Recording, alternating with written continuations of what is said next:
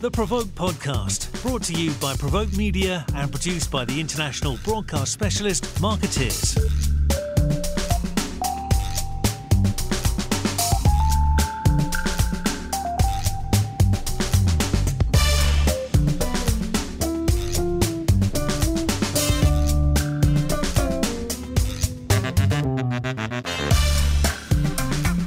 Welcome, everybody, another edition of the Provoke Media podcast. Um, I am very fortunate to be joined here today by three representatives of PROI, that's Public Relations Organization International, uh, which is, I think it's fair to say, the largest network of independent public relations firms around the world. Um, and we have representatives from three continents on our call today. Um, as we set out to discuss some of the issues facing um, women entrepreneurs in the public relations business, um, women leaders in the public relations business, and um, and, and some of the differences uh, perhaps in style and priorities um, that have begun to emerge as our industry has welcomed more and more female leaders. Um, I think we'll start by going around the, the table or the screen or whatever um, and just have people quickly introduce themselves and maybe um, maybe tell us a little bit about what prompted them to start their own businesses and um, and whether there were experiences in other workplaces that made them feel that it was necessary to start their own business in order to to achieve their goals in the PR business. And and um, because I um, have uh, Baba in the top left hand corner, I'm going to ask her to go first. Baba. Okay, so um, hello everyone. My name is Baba Kofi. I'm a managing partner at Mahogany Consults. Mahogany Consults is in Ghana, West Africa, and I'm very excited to be here uh, with all of you, ladies and gentlemen. So um, a bit about my um, how I got into entrepreneurship. You know, I always call myself, I've always called myself an entrepreneur at heart. And uh, that's because I just, I get excited when I discover opportunities, you know, to come up with a strategy to do something, you know, and also the desire to create employment for somebody else. Um, I, I worked in uh, Saatchi and Saatchi uh, before I started Mahogany Consult with my business partner, Issy. And during that period, uh, we got a lot of training, you know, we had a lot of experience, but at a point, I realized that we could actually do something bigger, you know, uh, in the, the PR space.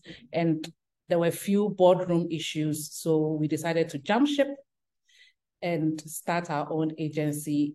And today we are 10 years uh, in business this year, doing great. We are top three, part of top three agencies in Ghana, and we are very excited, you know, to be to be here. So that's just a little uh, brief.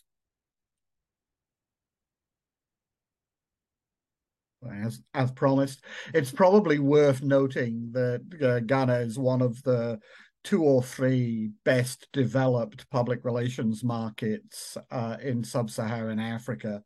Um, it's um, it, it's it's a market where we get a lot of really good award entries and a lot of good ju award judges, and uh, we always see a huge representation from Ghana at the African Public Relations Association meetings. So uh, a thriving market. It's um, it's great that you're doing so well in it. Um, I'm working my way clockwise. So Claire, um, tell us a little bit about your background.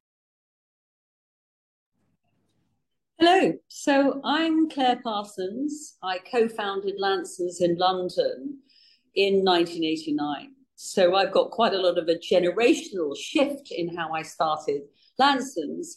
And um, it's over three decades we've been in business. So I set up in Lanson at Lansons um, when I joined the city of London, the business environment. I was in Cheapside, and Cheapside was largely um, organisations that were global in their attitude, but still deeply rooted for me in the past. In when I say that, it is that they were largely run by men um, with organizational structures where throughout the business and seniority they were largely run by men and women might have had some place as, as in those days personnel heads now i enjoyed it i was at Dewe Rogerson and they were doing a lot of the privatizations there they were in, integrated communication organizations but i also um, found that I was working with a lot of entrepreneurs, and these happened to be entrepreneur men, and they talked to me about launching my own business. And that became quite interesting. Um, my agency at the time was bought back by Dewe Rogerson, and that was the catalyst for me to say, do you know, I'm going to be brave enough to do this. So it was a combination really of the right time. I had a lot of backing from other entrepreneurs who were my clients. Um, and I knew that if I wanted to have an unfettered chance of in in my life of doing great things, I believed I had a better chance of doing that as an independent.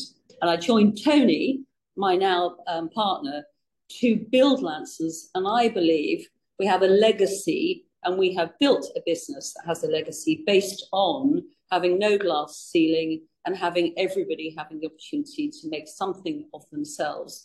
But hopefully, we'll go into a little bit more of that later. Thank you. Absolutely. Um, and Amy, you have a yet another slightly different story. You come from an entrepreneurial family, but uh, how did that influence your decision? Yeah, you know, it's funny. I think I've come from a very different uh, background. I uh, worked in a small agency in Boston, then went to join my father's firm, Ruder Finn, along with two siblings. And in the mid 90s, I decided I wanted to go back to, to school and I went to Columbia Business School and got an MBA. And that's what really led me to want to leave and start my own business. Uh, it was an amazing opportunity. Uh, we not only did I come from an entrepreneurial family because my father was obviously an entrepreneur, but having gone through business school, it really gave me insights into what starting a company entailed. Um, and so I started my own company in 2001. It was originally part of uh, Ruder Finn. It was an independent subsidiary. I got to move into my own space and set up all my, uh, you know, own administrative uh, tasks. And then I ultimately split off from them. Um, but my path was really driven by have gone to business school, and and that sort of gave me the confidence uh, that I could set up my own business and do it my own way, which was very different than my family had been doing it.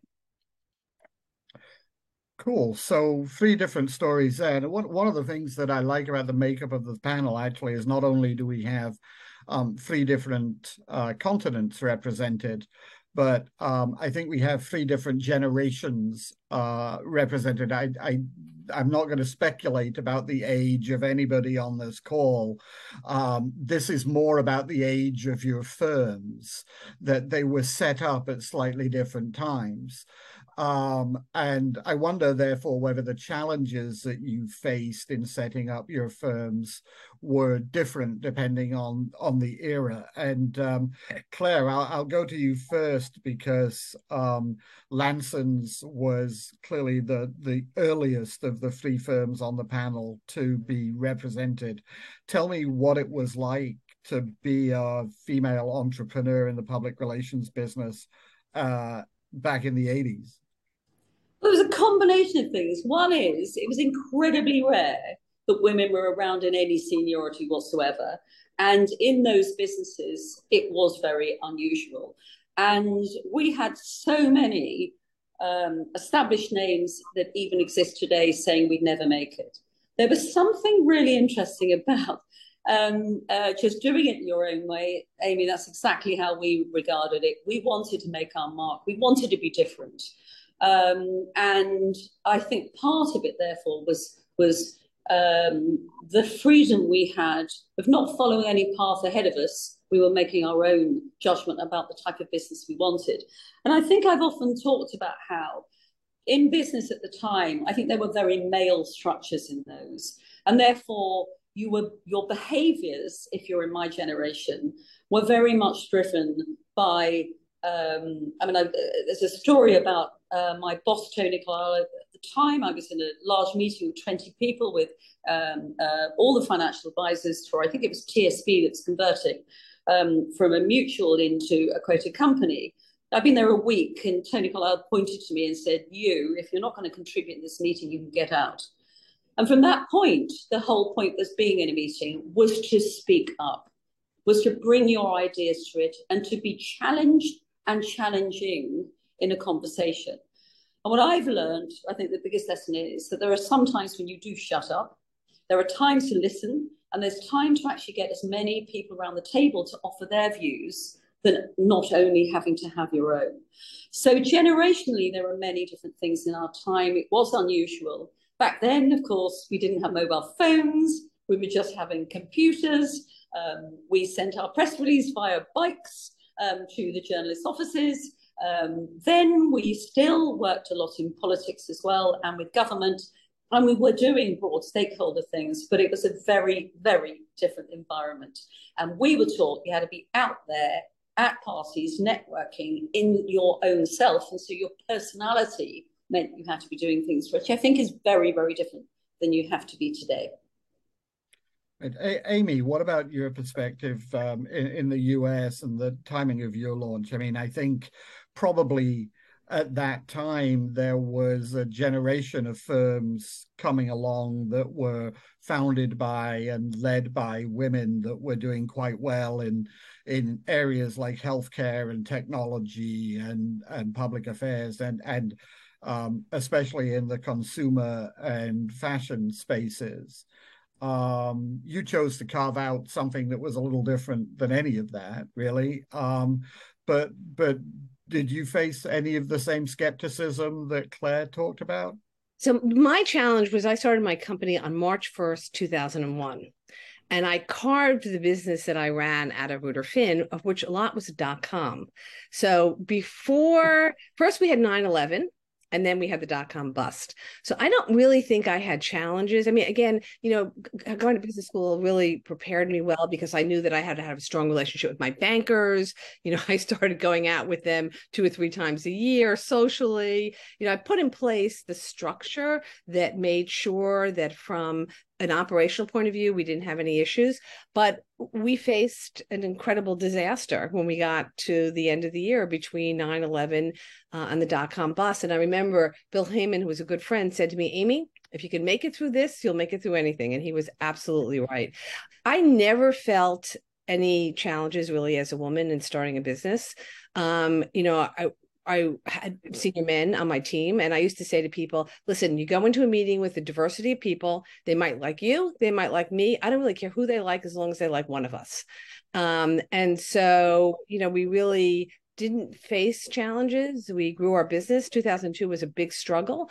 Um, but after 2002, we got back on our feet. Um, we went from doing dot com business really back to our heritage. Mine was doing a lot of financial services. I mean, 50% of our business is financial services and corporate. The other 50% is consumer. Uh, and we always thought that was interesting because you could always do more innovative things on the consumer side of the business first and then bring them onto the corporate side. And so we liked that combination. But I personally never felt challenges uh, as a woman running the business. Um, there are lots of men that love to work with women, and there are lots of men who prefer to work with men. And I gave them a choice, um, and that's kind of how we've run our business uh, ever since. Right. Um, Baba, your experience again um, is presumably a little different. You um, you're the most recent of our entrepreneurs here, um, starting a firm in an environment um, where women's empowerment had already become part of the sort of global discussion. Tell me about your experiences in that regard. Yes. Um, so for us, again, we started Mahogany with a lot of um, excitement uh, and a, passion, you know, for PR. The biggest struggle for us was that we had zero understanding of business. Unlike, you know, uh, Amy, you know, who had gone to business school and understood what she was doing. But it was just with our hearts and our emotions, you know, just get out there and make a difference and change the world, you know, and that's what we wanted to do. And um, that that made us struggle uh, at the beginning um, because in in terms of even who to hire you know, we would um, sit on an interview panel and the person who we feel, you know, the most pity for, you know, will recruit. Um, and so for us, I think it was that uh, feminine side of us got the better of us than the business, you know, um, side side of us. In terms of actually um, registering the company and starting it, no, we we had very little uh, challenges.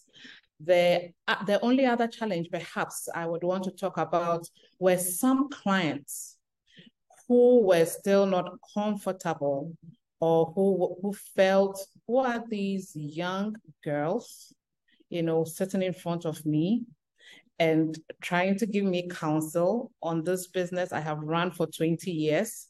What do they know? So we had the issue of, you know, a few um, anti, you know, uh, women entrepreneurs, but even more uh, the age difference because we were quite young. We still are young anyway, you know, and and and that for us was a, a huge factor. But over time, over time and um, as the narrative you know of, of, women empowerment and, and equity etc um, has really resounded in ghana and um, it's it's it's incredible how we have gained rather as a result of the fact that we are women. And now in Ghana, we have so many women leaders, and people, women have become is an inspiration. You know, leaders that you can look up to. And although when we started mahogany, there was only one woman, just like Claire, you know, uh, one woman who had a PR agency. She was the only one. All the other agencies were multinationals, you know, or had partnerships and all of that. And now you can count so many other, you know, agencies who, which are run um, by women. Yes. Claire, I want to I, I want to come back to something that you said um, that that I thought was interesting and illustrative of of some of the issues. Certainly, um, you know some time ago but i suspect many of them linger today. You were you were talking about being urged to speak up in in meetings. And it's always seemed to me that women in our business and particularly women in leadership or co- consulting positions in, in our business have to be more conscious of the tightrope that that they walk in in sort of how assertive they are, um, how willing to speak up they are in meetings, um, balancing that maybe with the with the awareness that if they speak up too much, there are men who are going to think that they're um, pushy. Um, you know, there there is a word that begins with B that I have heard over and over again applied to female leaders in our business that I very rarely heard applied to men who behave in an almost identical fashion. Um, there, there are just there have always seemed to me to be different standards for women in leadership, um, and either you're too assertive um, or you're too quiet or but you're constantly being judged on that did you feel did you feel a lot of that when you were starting out or and and were you able to ignore it or find a solution I think you have to ignore it because if you're going to be successful, you never know at the time, do you? You set something up and you have no idea of the scope and size of it it's going to do. And B, so you have to be true to yourself and you have to play to your own strengths. And I think that you have to be mindful of what's around you. But I think it's more important today that we recognize that there's a value in diversity around a table. There's a there's a value in that in the organization, and we're advising our clients on the value of that. And that is very different in each place. And I think as we increase our consultancy, it becomes something we are conscious of ourselves, but we have to believe in ourselves. So it's much more, I think, now about seeing the external factors. Something I've got from PROI actually, which made a big difference to me. I was the, I have to say this, the first and so far only woman who has been global chair of PROI in 50 years. But the point about that was it was an amazing opportunity to speak to the board from all around the world because culturally people are different too. So we have personality differences, we have cultural differences, we've got different, um, uh, uh, we bring something else to the table. So for me now, I am more interested in trying to give women and men the tools and navigating sensibly and sensitively to get the best out of the people around you. And that's what leadership looks like now. Although I'm involved in the 30% club and, and um, some women on boards work. And there's a lot that businesses are now having to do to coach women, senior women, to be panelists, to go on to news programs, to face the type of scrutiny often, Paul, that you allude to as well, because women do face a higher level of scrutiny they are looked at in a way and standards are different. But equally, most of us who are up there just get on with it. So at the beginning, you're aware of it, but you can't carry it for long. Baba, you you, you mentioned the um, the challenge uh, that you sometimes had being taken seriously by, I'm assuming, mostly male clients. Um, did did you find a did you find a sort of simple solution to um, to proving your value to to skeptical men? Um, is there a is there an answer to that, or um, is it a case by case thing where you just have to prove that you're giving good advice and that you know what you're talking about? Yes, so uh, that is where the quality of our work and the ability to provide the right counsel, you know, based on scientific research. And when data tells the story, it's very, you know, difficult to, to see it otherwise. And so I think Issy and I deliberately had to go all out to get the best tools, to put together the best strategies and present. And sometimes we need to push you know, for appointment times and the opportunity to present um, communication strategies for free, just so that we'll get the message, you know, out there that this is, uh, you need to take us seriously. We are professionals. We know what we are doing. We are here to present you the best strategy to move your business forward. And that was, you know, the, the only way out. I remember one CEO of a huge hospital here in Ghana saying that, wow, so this is what you guys do. Wow, I drove my hats to you because from the beginning, it felt like, yeah, you know. So it was that that process of coming up with that quality you know, of work. And over time, we've had to sustain it because, again, as Claire said, when you are a woman, it's as though you need to still prove yourself and you need to keep on proving yourself. But it starts with believing in what you have so that you can present that to them. And over time, you are accepted. Amy, um, one of the one of the things that that I've read a lot about over the last couple of years, um, when it comes to women in business in particular and women in leadership positions in, in particular, um, is that there's a higher incidence of imposter syndrome um, among women. That that sort of belief that that they're you know maybe not um, not as great as everybody thinks they are. I've always felt that that imposter syndrome was both natural and healthy. I have a slight distrust of anybody who doesn't have at least some of that. Mm. Um, but um, did did you find did did you ever ever suffer from those kind of insecurities? And how much did the the sort of going back to school um, uh, cure you of that? So, you know, one of the reasons that one of the things that drove me back to school was in the early 90s, I started working for Citibank. And, you know, there was um, a sense of I was just a PR person and and all the marketing people were MBAs. And so I really didn't get it. And so that's kind of what drove me to this decision. I'd always wanted to go to business school. My father was really into the arts. He thought it was a waste of time. Um, and I finally said, I'm doing it and and i ended up taking a lot of courses like you know in the finance area so it really strengthened my um, belief in myself and my ability to work with financial services institutions. So i didn't really have that sense of an imposter but i see it with a lot of young women who come in and work with me um, where they really need their confidence built up. Um, and I r- remember in the 90s, I used to talk to Dave Drobis, who was running Ketchum in PRSA, and he would talk about APR. And I said, listen, I don't want to see APR after anyone's name. I want to see MBA or JD. You know, get have people really feel confidence in the knowledge that they bring, data science, um, and so I think it's an issue that a lot of women have. And I think going to school and getting a graduate degree does help build your confidence.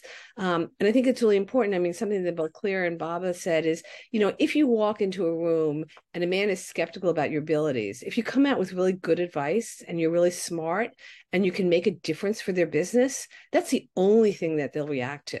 And so I think that is one of the things that's so critical um, in running any business and any entrepreneur, right? Is you have to have impact and you have to show that what you're bringing to them is real value. Um, and you know that's I think one of the things that has been important to uh, the success of RF Binder. Um, and you know, I think we've been really lucky in terms of of having great clients who've allowed us to bring value to them. Because part of it is it's, it's also partnership. Um, but that's how, as a woman, I think you can convince people that you'll make a difference for them is, is if you're bringing value and having impact. Right. So one of the things that that um, has been apparent to me as we've covered the business over the years um, is that until relatively recently, it was very difficult for women in the big publicly held companies to um, to elevate themselves to the C-suite and to the CEO's office in particular. And I think until about seven or eight years ago, um, if you wanted to be the CEO of a public relations firm, you almost had to start your own. Um, now, we've seen something of a change in that regard over the last over the last few years and so you know we had donna imperato at bcw we had anna maria DeSalva at, um, at h&k we had um, uh, Barri rafferty at ketchum for a while. Um, we had Gail Heimann at Weber Shandwick, and, and, suddenly we were in an environment where half of the the top ten agencies were being led by women, and and um, I think as our industry has an occasional tendency to do, um, we started patting ourselves on the back um, about you know how how we'd solved the the the the age old problem. And, and you know we we still see this right? I mean we do best agencies to work for research which gives us a lot of demographic information on the pr industry. And the reality is that at the um 20 to 30 age range uh, we're looking at an industry that is somewhere between 65 and 70% female. And then in the um, 50 plus or, or even 40 plus age range, we're looking at an industry that is somehow majority male. Um, which suggests to me that if we have solved the problem, it's been more a few exceptional circumstances than it has been a, a collective triumph over all of the factors that lead women to leave our industry. All of this, I'm sorry, I'm, I'm I don't mean to turn this into a monologue that there's been progress, um, but there are still issues that need to be addressed. What what's your feeling as a and you know I I'm happy to go round the the screen or to have everybody jump in with their own thoughts. But what's your feeling about sort of the progress we've made and the challenges that we still face. So, Claire?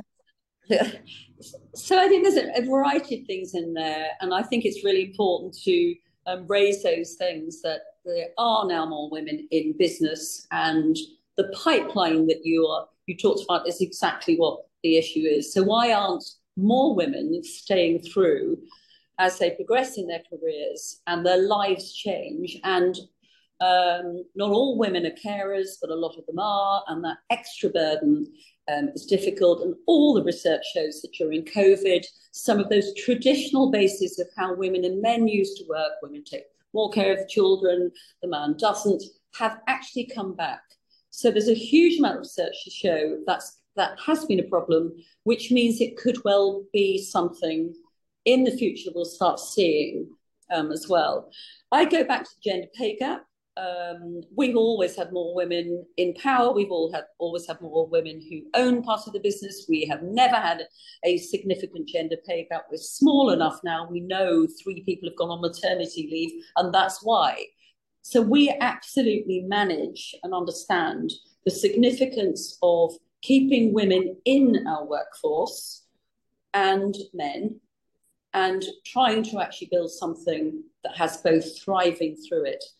But also, you know, uh, uh, the world is changing. We can work from home a little bit more now. We don't have to be present all the time. I think this notion of what leadership looks like is different. And where our clients on the other side also, where mine at the beginning were all men, they are no longer all men. And so again, the brilliant thing is they're important actually from a London business scene. They're not all white men. They're not all white men and white women. They are different people. And that's, I think, a real excitement change, exciting change for us all that I think is going to um, show a future that will be a really interesting one and have its own set of challenges too. So I think money is important. Um, Paul, you might remember at the beginning, um, um, I suspect we may well have, have travelled a bit of this, that same period.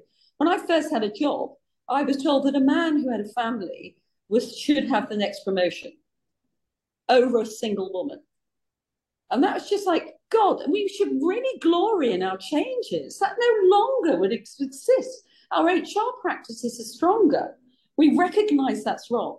So I think there's massive opportunity now for everyone, which is important. And our job collectively is to make sure all the talent remains, whoever they are.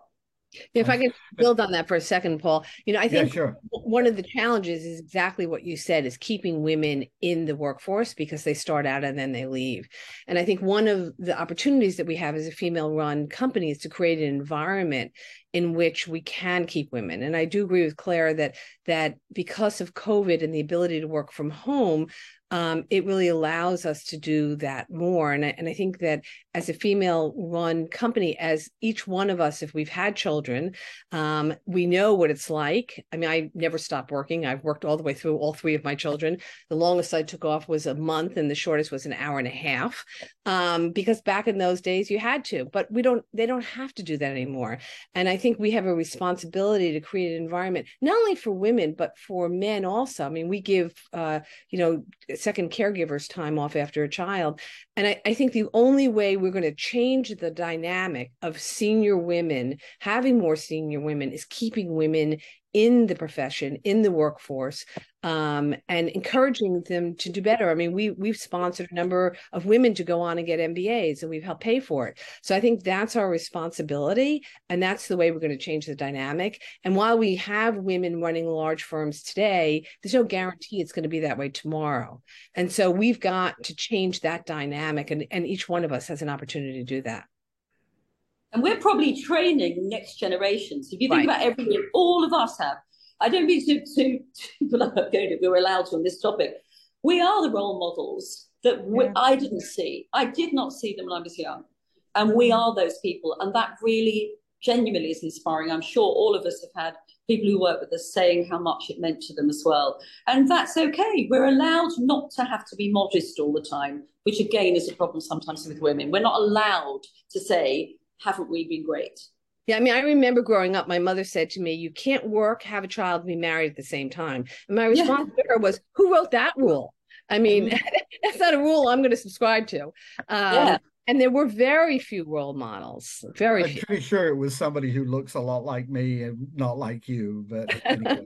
uh, Baba, you, Yes, I mean, um, well, your mom, um, I I should tell her that actually I was in uh, bed for six months uh, to have my baby. I was in hospital for six months to have a baby, and every single day of those six months, I was working because I had my um, laptop right in front of me, you know, and running a business from hospital, you know. So yes, the the dynamics have really changed. And I, I agree with you um, both that we need to empower, you know, more women uh, so that they can step up to leadership.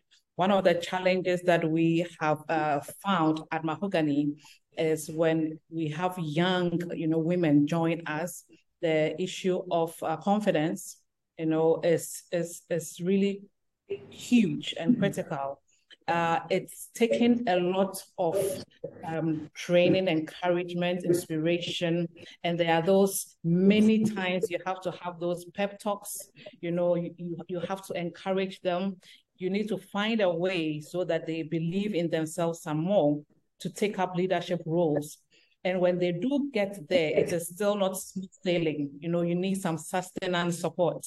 But we we realize that it's the only way really to get them to that level because they do deserve it, because they are hardworking, because they are intelligent and they get the job done. And so for us here at Mahogany, it's a conscious mentoring um, session, a number of sessions that we have for these young women, because we don't want them to be at the top and we, we don't want to lose them as well. Yes. Oh, Paul, you're on mute. Baba, I, I want to stay with you for a second um, and ask you. Um, there, there are certain leadership characteristics.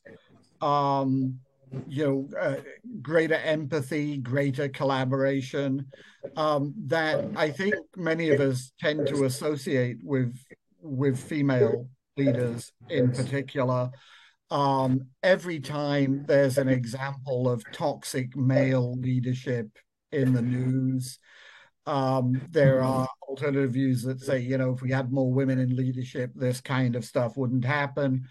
Um, I'm always a little concerned that that in itself is a very gendered assumption. But at the same time, I can't help thinking that some of the things that have happened in our industry over the last few years um, particularly focus on mental health issues, for example, and the amount of stress that many um, sort of rank and file public relations people feel every day. Um, we've had more focus on those things because we have women leaders who are more who, who can identify more or um, empathize more with that kind of stress and strain. Do you think that there is a female leadership style that is different from the sort of male dominated world of 20 years ago? So um, I, I don't think it's a perhaps a conscious uh, female leadership style, but it is kind of woven into our DNA somehow. But yes, I believe that uh, women tend to be more empathetic. However, I also see that narrative changing because I think the men are are, are learning um, from us. But but it's because of our nurturing nature, it is so easy, you know, it comes second skin to us. So, for instance, I remember uh, one of our managers who was pregnant, she had a stitch it was just a stitch, you know, and she just screamed, you know, out. And Issy and I were like frantic, get home, take some days off. You know, she, she, she said, Oh, I'm fine. No, you're not fine. Because we are women, we just understand it, you know. And then, so for instance, every Monday morning when we have a um, morning meeting, Issy would ask everyone, How was your weekend? You know, what did you do? How's the family? Etc., etc. So these were not consciously built into the structures of mahogany, but it, it just came out of our own um, natural um, nurturing system. But we find it very useful and very um, important to our staff. And so it has become over time a leadership style. And it is quite different from men because we work under a man as well. You know, in Saatchi and Saatchi prior to um, setting up uh, Mahogany. And yes, he was a very nice person, good leader, but we did not experience, you know, at the time, you know, that kind of engagement, that kind of emotional bond we did not um, experience it. And so, yes, I think it has become over time, but, but the men are learning and very quick. And COVID has even made it um, more, it's, it's made it easier because now we realize that it is no longer just about the work. People are looking for more than a salary. People are looking for a place to belong. And so it is becoming um, more than um, just, you know, women picking that up. Yes. Amy, any any thoughts? Yeah, um, I think you have to be careful in this area because on the one hand, I think women are more nurturing. I think they're consensus builders. I think they do have empathy. The problem is that they're all any entrepreneur has to be tough, right? So when you get to the point of the what you made earlier about the B word, um, you know, then there's okay, there's a combination. Nobody's that simple. Nobody's that flat. I think that women bring into the workplace, particularly if they're an entrepreneur, um, an empathy and caring and nurturing, but they're also tough and they got to run a business. And sometimes they got to make really tough decisions. Um, and that's not in opposition to the nurturing piece. Um, but they go together. And so I think that it's not simply, I do think women have a very different style, but that style is bringing both the toughness and the nurturingness together uh, and creating an environment in which you can have both. Right. And Claire, I, I mean, I, I started out this session by this section by talking about um, the focus that our industry has um, put on mental health over the last two or two or three years, um, probably belatedly.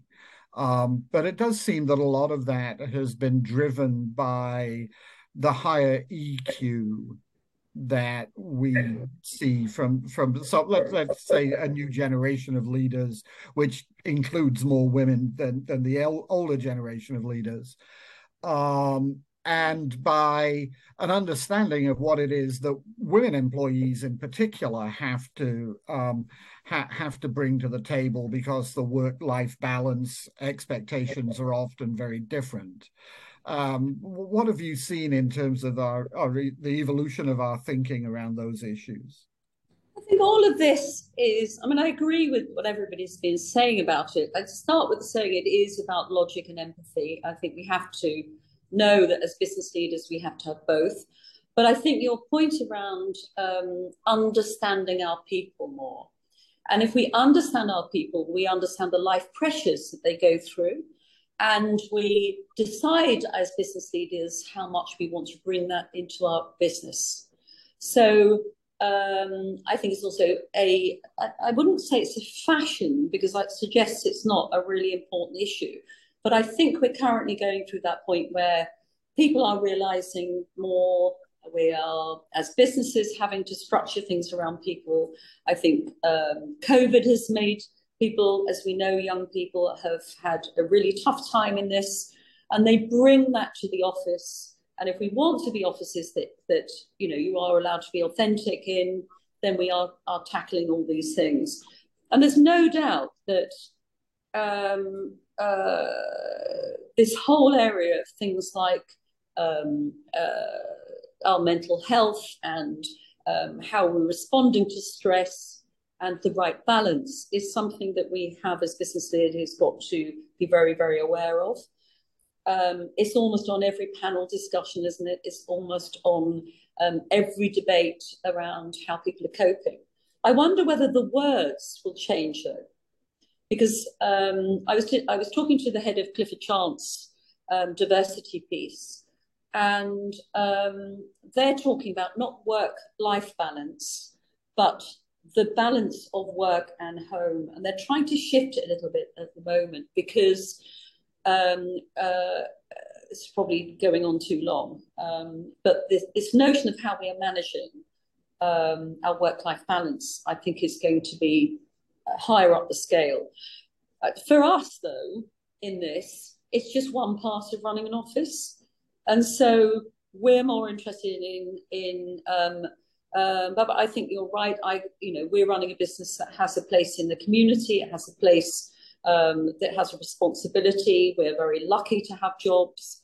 Um, we expect to contribute in a wider way. Uh, Lansons always has, whether it is donating um, um, a percentage of our profits to charity. Uh, we care about people. That comes up very high with Great Place to Work.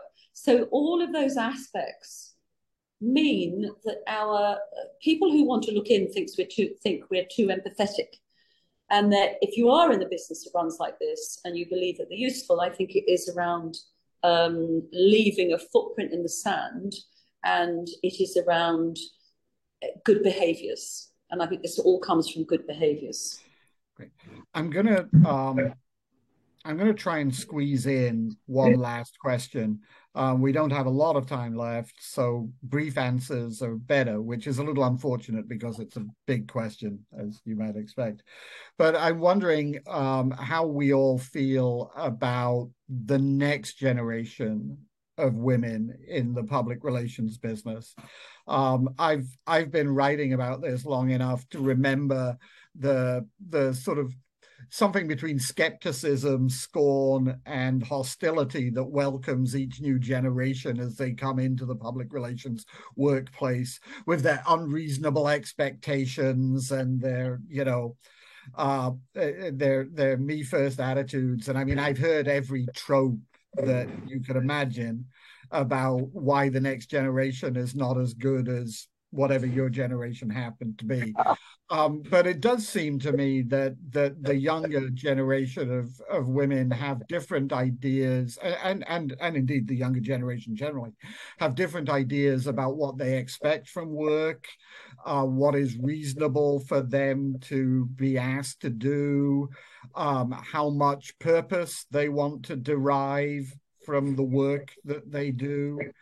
Um, how do we, how do we all feel about the next generation of of leaders, um, female leaders in particular in our business, and um, how we nurture them and make them successful? Amy, you know, look, I think the next generation is different. And as you say, every generation is different. Um, I remember growing up that the generation before me was critical of us.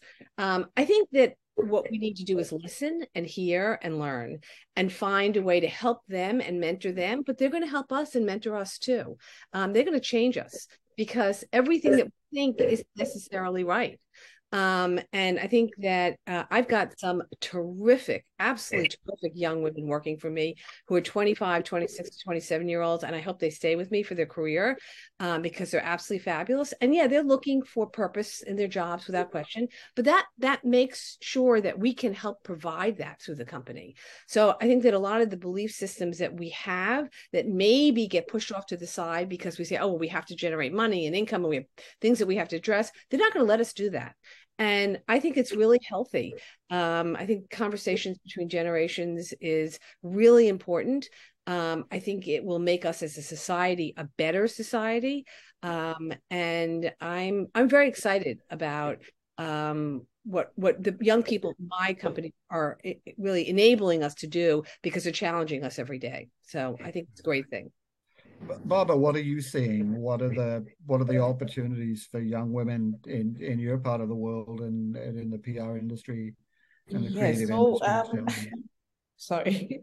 So I think we are seeing two uh, types of young people. But both of them are very different. Both sides are very different from who we know ourselves to be. Um, but so I see these um, very feisty, creative, out of this world kind of young people who want to um, change the world, but not necessarily in the way we expect them to. you know. And then there is that other uh, group of young people who are not sure of themselves, who are not even certain if they really want to, you know, walk that path, you know, and so they come in and uh, they are not sure, they go out, you know, another comes in, goes out, that kind of thing. Um, but for these young people who who want to change the world, but have different mindsets, I think it is for us to embrace and to be open and um, and have those conversations with them about yes, this is the way we want to do things. Uh, this is the way you think we should do things. How do we collaborate and how do we partner? Because I tell you, um, I am not that old, as I said earlier. However, I also have some 24, 25, 26 year olds at Mahogany and the way their brains work, I have no idea. I don't know how they go to bed and come up with all these very interesting, crazy ideas that clients love, you know. And I'm like, okay, I mean, that's interesting. So I also want to keep them. Um, but sometimes you can't tame them enough, you know. And so yeah, we need to be working together and, and, and get to that point where, okay, we understand each other, um, but I love them. I see the potential. We want to mentor them, and we need to teach ourselves that we, we don't need to mentor them to be like us, right. but we need to mentor them into leadership where they can also take the organization to the next level. Claire, the good news is you get the last word. The bad news is that we only we only have another minute or two to go. So okay, it's a time of opportunity. There's immense talent out there. They should just be going for it, and they shouldn't settle for things. Why should they? None of us settle for things. We've launched our own businesses because we weren't prepared to do it. It's the time for female founders, which is really important. Do their own thing. Doesn't matter what size it is. They can shape their destinies and the type of work they want to be in in any way they choose. And if they want a big company, there's loads of chance. And we do need to be challenged. I agree, Amy. We do know that they think differently, and that's exciting, Baba. So I think it's a really exciting time for the talent that's coming through, and they are exciting. But I also believe our job is to actually help them um, find a way through that perhaps it wasn't, you know, it was a little bit more difficult for us. So I think we have an obligation to the future. That's great. Thank you so much. Uh, thank you, Baba, Amy, and Claire. Thank you to PROI for sponsoring this Provoke Media podcast. Uh, thank you to our audience. We'll be back soon with more stimulating content. Um, I hope this has provided plenty of food for thought. Thanks very much. Bye bye. You've been listening to the Provoke podcast brought to you by Provoke Media and produced by the international broadcast specialist Markettiers.